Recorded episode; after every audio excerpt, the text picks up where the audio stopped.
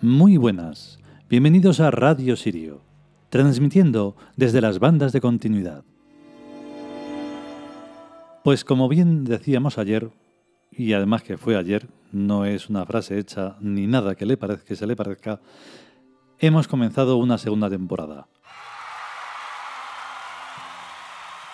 Sí, bueno, la gente que hace eh, radios y ahora podcast, todo esto, hacen una segunda o tercera temporada o lo que sea, después de no sé cuántos meses y parece eso, vamos, una fiesta. Y dices, que no vais a hacer nada nuevo. Pero bueno, si ellos piensan que sí y entretienen y es muy divertido, pues estupendo. Nosotros también. Y vamos a continuar con más dioses, claro que sí, porque los arquetipos son prácticamente infinitos. Y les toca el turno a los mesopotámicos. Y comenzamos con Anu, claro está. E inmediatamente vamos a por el capítulo.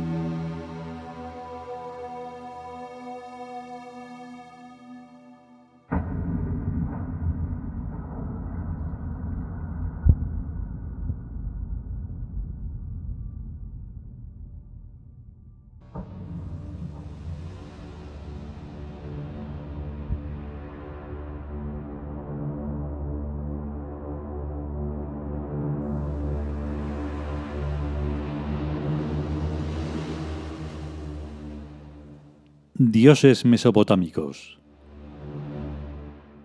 Anu. Texto. Dios supremo, Padre y Rey de los demás dioses. Anu es el cielo, y su territorio, constituido por todos los espacios celestes, es defendido por su ejército de estrellas que luchan contra el mal.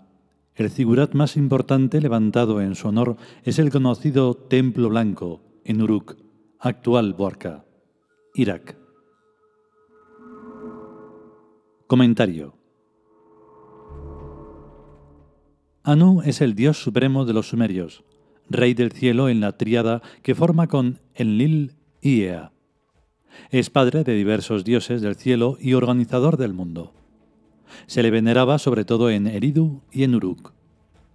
En la sagrada religión del Ka se identifica al dios Anu con el dios egipcio Sou. Posteriormente, los griegos lo identificaron con Uranos. El cielo ha sido siempre adorado. Ahora llamamos al cielo el universo, y está desagralizado por las religiones monoteístas y por su astronomía. Pero el cielo sigue siendo un misterio incognoscible, y el origen de todas las cosas. Tengo que modificar mi mentalidad egiptófila para entender y comprender a las mentalidades sumeria, acadia y babilonia, o al menos para adecuarme lo más que me sea posible a ellas.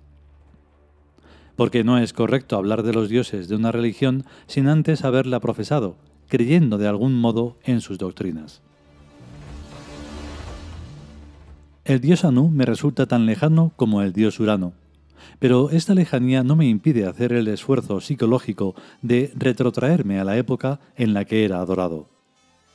Los iraquíes me resultan tan despreciables como los egipcios, por haber traicionado y abandonado a sus antiguos dioses por un falso dios monoteísta, tan incontestablemente falso que cualquier persona medianamente inteligente se daría cuenta de la superchería que lo impuso a las masas a sangre y fuego y con toda clase de mentiras.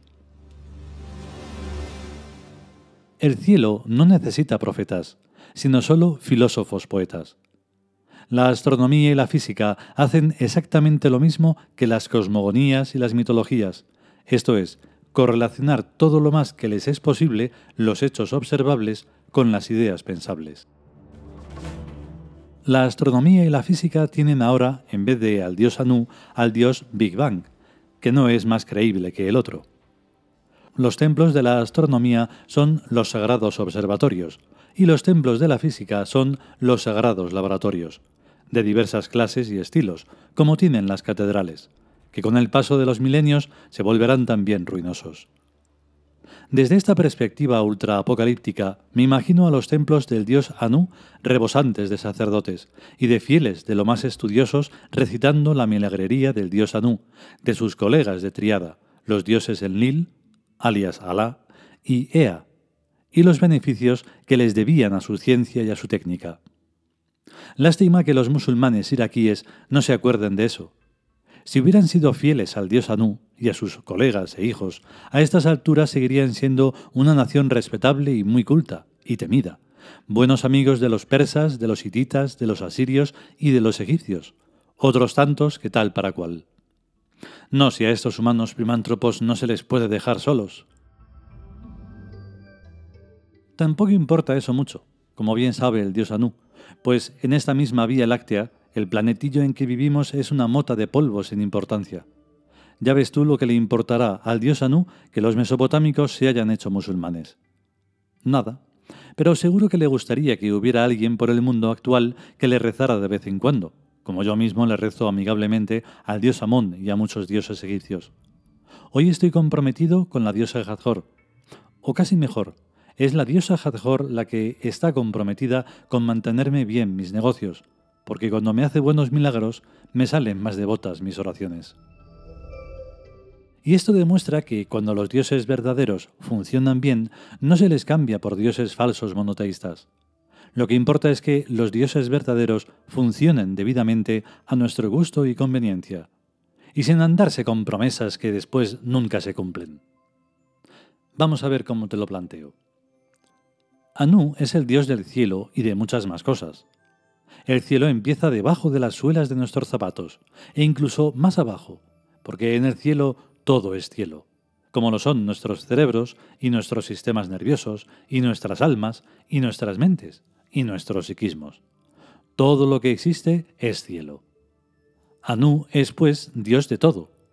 Ergo es responsable de todo. Ahora bien, con el debido respeto, oh Dios Anu, las cosas en este planeta no funcionan como deberían, y eso eres tú el que debes explicarlo. Mira, hijo querido, yo soy responsable de que existan todas las cosas, pero nada más de que existan. Lo demás es cosa de cada cual. Los que se hicieron sacerdotes y profetas míos se inventaron de mí lo que les dio la gana. Me hicieron unos bonitos figurats, y se lo agradezco, pero ahí se quedaron y no pensaron en que un figurat es solo un instrumento.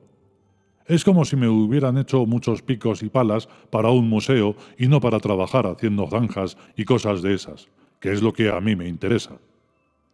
Yo os he creado el psiquismo y el pensamiento para que uséis y utilicéis la inteligencia, que es otro instrumento, porque así los responsables de vuestra vida y de vuestro mundo sois vosotros mismos.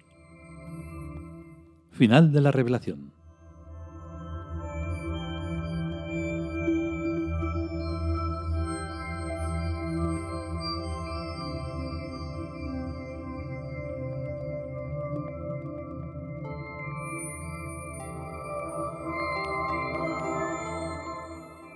Y hasta aquí el capítulo dedicado a Anu, el principal dios mesopotámico, desde un punto de vista ceremonial y, e histórico, pero uno de tantos que a nosotros nos importa como todos los demás, porque forman parte de ese psiquismo en el que nos da fuerza para la lucha, para mantenernos arriba, que es donde hay que estar, y siempre adelante.